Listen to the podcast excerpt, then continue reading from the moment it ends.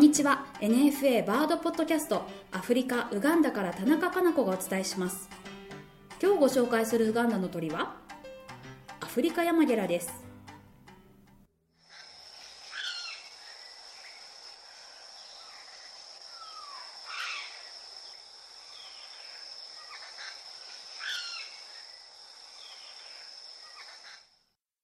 うーん。あキツツキってそんなにまあ派手には鳴きませんけど、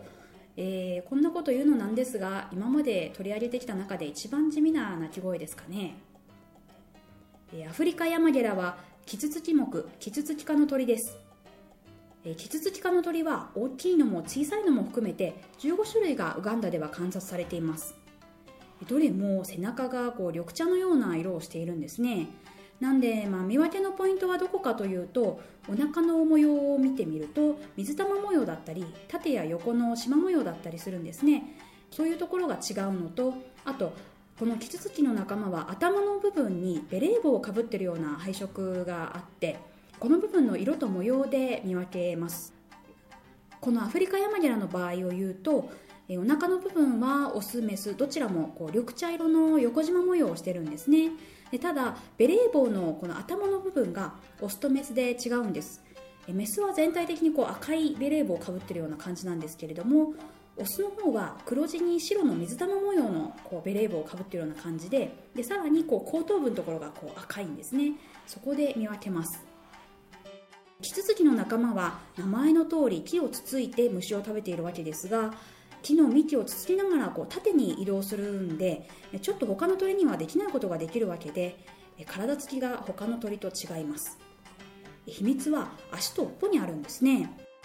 鳥の足の指って前3本後ろ1本がまああの一般的なんですけれどもキツツキの仲間の足は前にこう2本後ろに2本アルファベットのこう HIJK K の字のような形をしているんですね。でさらに尾羽が他の羽と比べると羽って結構柔らかいですけれどもあのこのキツツキの尾羽はかなり硬めにできていてでまあこの2本の下向きの指とそれから尾羽で体を支えて木の幹を縦に登っていくことができるというわけなんですね。さらに下にも秘密があります。えキツツキは舌と骨というふうに書いて舌骨と呼ぶ柔らかくて長い骨を持ってるんですね。でこの骨はくちばしのこう上の部分のところから始まって顔の前を通ってですね後頭部をぐるっと一回りして円を描いてその後口から出てくるような長さなんです。先っちょはもう鍵のようにギザギザな形状をしているんですね。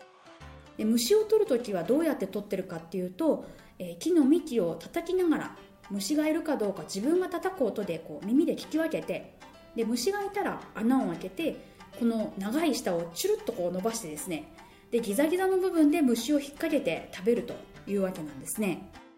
これあのウェブサイトに絵を載せておいたのでちょっと見ていただくとどんな感じなのかって想像していただけると思います。えこの話をすると吹き戻しっていうこうおもちゃですね。あの口に加えてヒューッと吹くとスルスルっと伸びた後にこう吹くのをやめると先からくるくるっと戻ってくるやつありますよね。ああいうおもちゃを思い出すんですがまあそれは私だけですかね。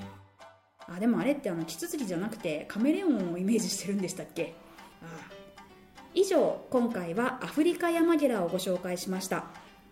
NFA バードポッドキャスト。この番組はナショナルフォレストリーオーソリティとネイチャーウガンダの協力でお伝えしました。